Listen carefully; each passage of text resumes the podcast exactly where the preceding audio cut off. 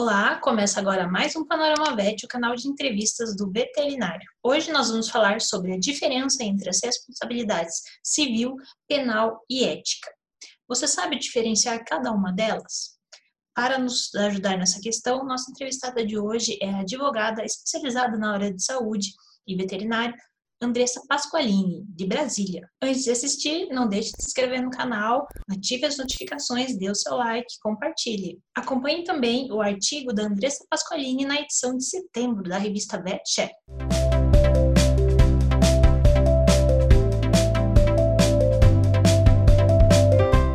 Andressa, para podermos dar é, é, início ao nosso programa de hoje, eu gostaria que você pudesse nos contar um pouquinho da sua formação e por que escolheu, né, dentro da sua formação, atuar na área da saúde. Tá bom, então. Meu nome é Andressa Pasqualini. É, Para quem não me conhece, eu sou advogada, da especialista em direito da saúde. Atuo aqui em Brasília já tem cinco anos. E eu escolhi essa especialização como um empurrãozinho de um professor meu na época da graduação, ele tinha, ele, eu, eh, tinha pegado, eu tinha escolhido um tópico especial que era medicina legal e esse professor comentou como que os médicos e também os médicos veterinários eles tinham um, dificuldade de encontrar um profissional da área do direito que tivesse conhecimento das regras específicas de cada profissão. Aí pensando nisso, nessa escassez de profissional especializado, adequado, eu procurei uma pós-graduação nessa área e assim fui entrando na, na, no direito médico, direito veterinário. Ah, que legal. Nós aqui adoramos essa área, né? A veterinária, principalmente pequenos animais.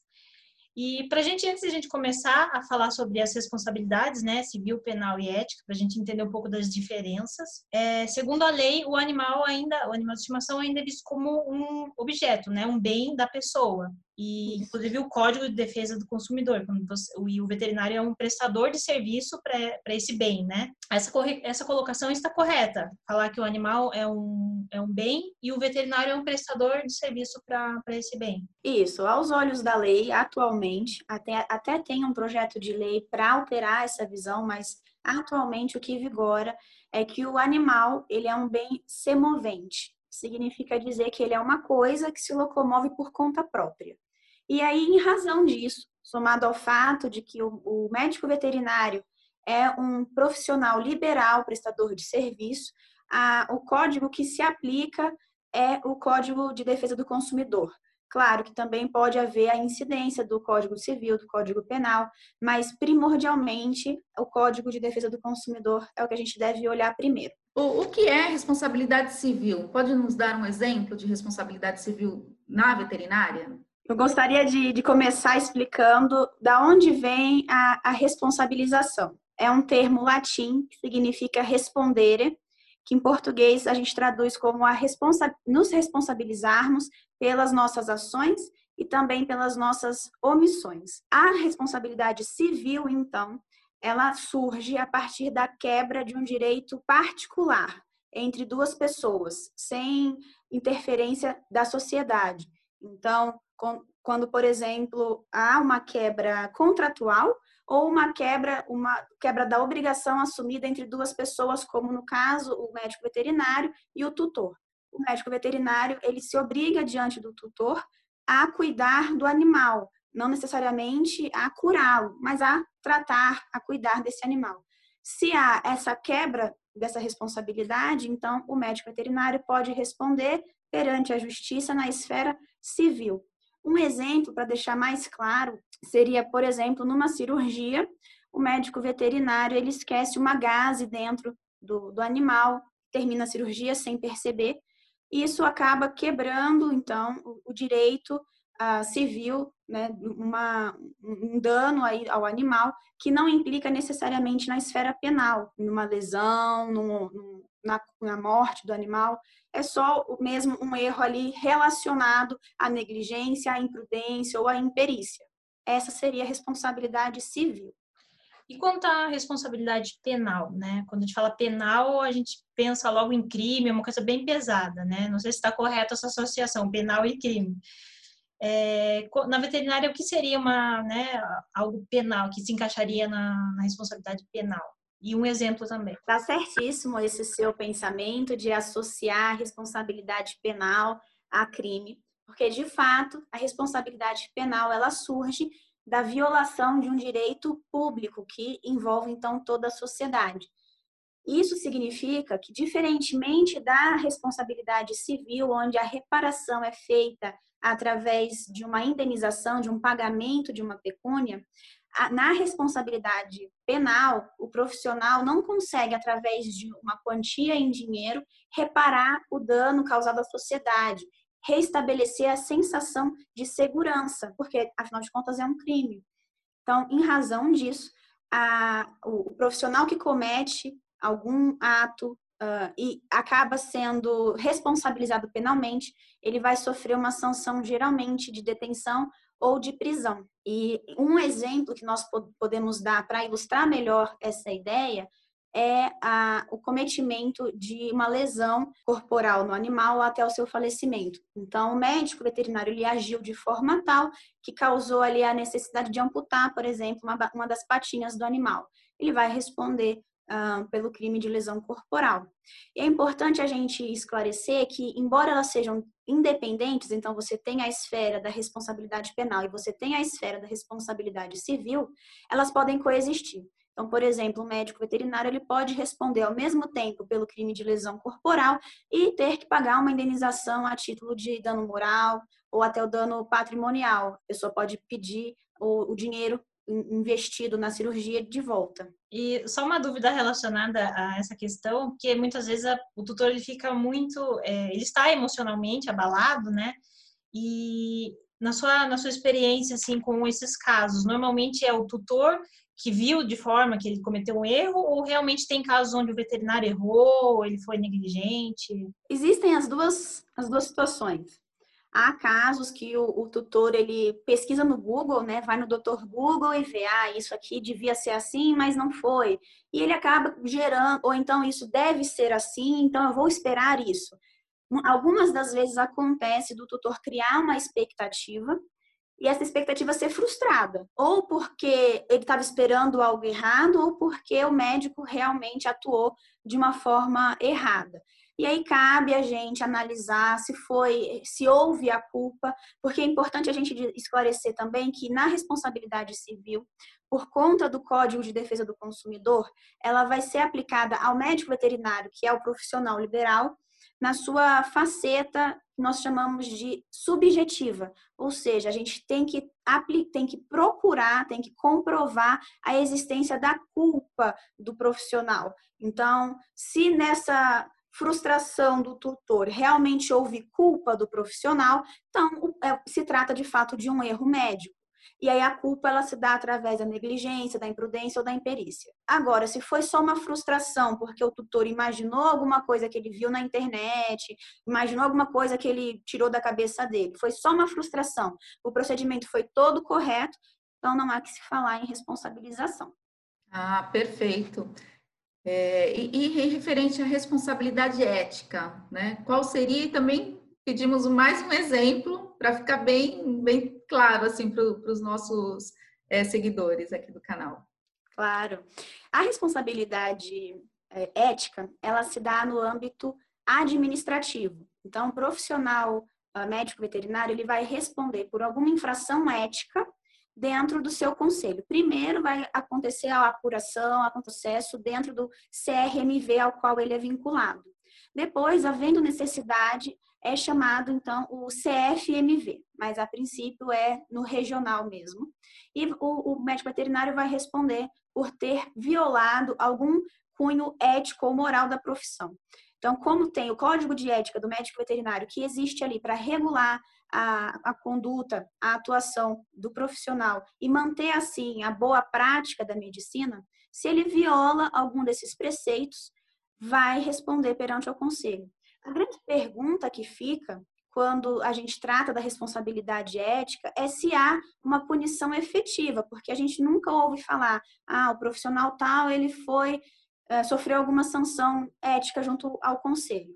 Sim, existem essas, essas sanções, existem as punições, as condenações. O problema, ou problema, é que elas são sigilosas, elas acontecem apenas entre os envolvidos. Então, a partir do momento que não tem mídia, que você não fica sabendo, passa essa impressão de impunidade. Mas não é isso que acontece. Se você viola o código de ética e tem uma denúncia, ou se é uma violação é, muito midiática, sensacionalista, que o, o CFMV, o CRMV fica sabendo, pode acontecer a, a apuração da denúncia e dar andamento ao processo ético. Aí um exemplo que é, é bem fácil para entender melhor como seria essa responsabilidade ética, ah, já que a gente está na era digital, agora ainda mais com o Covid, ah, muitos profissionais têm perfis nas redes sociais e aí acabam às vezes esbarrando em, questões éticas, como por exemplo fazer algum anúncio Uh, informando o preço do seu serviço, as formas de pagamento, dizendo que está em promoção ou até oferecendo o serviço de forma gratuita. Essas todas que eu falei, de informar o valor, de informar as formas de pagamento, uh, fazer oferta, promoção, essas coisas, e anunciar como gratuito, são quatro formas de, diferentes de se violar o código de ética e que é, é fácil a gente achar por aí no Instagram, no Facebook, né? É, com as redes sociais a gente fica muito mais exposto, né? Então tem que tomar mais cuidado ainda. Né? Com certeza. É, e, assim, na medicina humana, é, os próprios pacientes, né, nós decidimos se queremos ou não um tratamento, né? Já na medicina veterinária, o paciente, quem tem a voz é o tutor.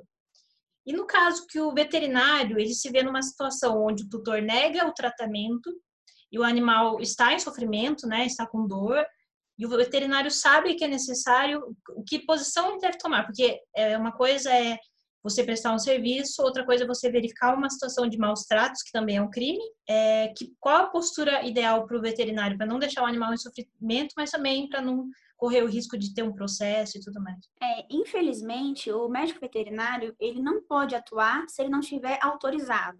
Então, realmente, em situações como essa, como às vezes o tutor não quer fazer um exame pré-operatório porque ele não tem dinheiro para pagar. Ou então ele quer retirar o animal da clínica sem indicação de alta porque também não tem dinheiro.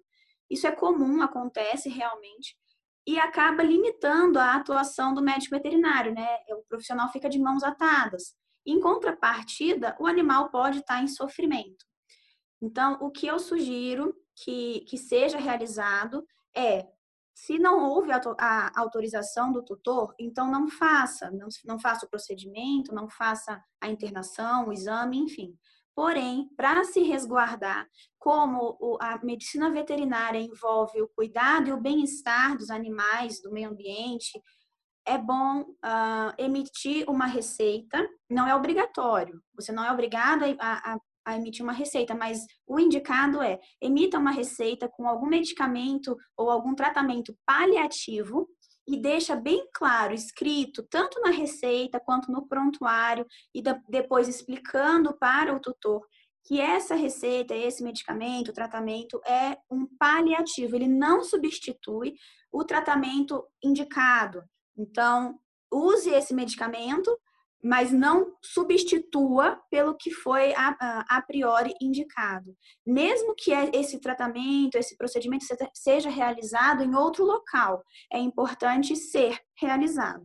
Isso acontece também na medicina humana, né? Quando o paciente ele nega, ele recebe essa orientação, né? Sim, por exemplo, o que é um tema bem polêmico também é as testemunhas de Jeová e as transfusões de sangue, né? Toda hora a gente vê casos disso, sobre isso na justiça. Será que o, médico ele é obrigado a fazer transfusão? Será que não é? Ele tem que salvar a vida, mas ele tem que respeitar a opção religiosa, enfim, é, é complicado. É verdade, eu ia falar justamente sobre isso, porque se enquadra bem, né, dentro desse, desse exemplo. É, chegando ao final do programa, né? Para encerrar, eu gostaria que você pudesse passar ó, dicas e orientações para os veterinários que nos assistem e deixar uma mensagem final para o nosso público. Ah, com todo prazer. Bom, o que eu sempre falo quando me perguntam no final de alguma palestra, alguma coisa é leia o código de ética. É o, eu acho que tem que ser o livro de cabeceira de todo médico veterinário. Só pela leitura ali constante, né? Uh, você já evita muitos problemas. Outra, outra dica é faça o prontuário, faça sempre, faça de forma minuciosa, porque não que isso vá evitar 100% que você não vá responder a um processo, mas caso isso venha a acontecer, o bom prontuário, redigido e preenchido de forma correta, clara, em ordem cronológica, com assinatura, sem rasuras, enfim, o prontuário que passa essa confiabilidade, essa veracidade, ele funciona como uma forma de se defender e uma boa defesa. Então, seria isso: é, ler o código de ética, preencher o, o prontuário e, se, se, se, e caso se sinta inseguro, tenha alguma dúvida, procure a ajuda, procure a, uma assessoria especializada, porque é o seu nome que está em jogo, é a sua profissão, né? Quanto mais informações, melhor, né? Se tiver na mão. Com certeza. Sim, Com certeza. E prevenir é o melhor remédio. Tá ótimo. Então, gostaria de agradecer a sua presença. É sempre bem-vinda futuramente para outras entrevistas, né? Com certeza. Ah, obrigada. Eu que agradeço aqui a oportunidade de falar para tantos profissionais, de levar o conhecimento e ajudar de certa forma. Muito obrigada. Tá ótimo. Até a próxima. Um grande abraço, Andressa. Até a próxima. Forte abraço.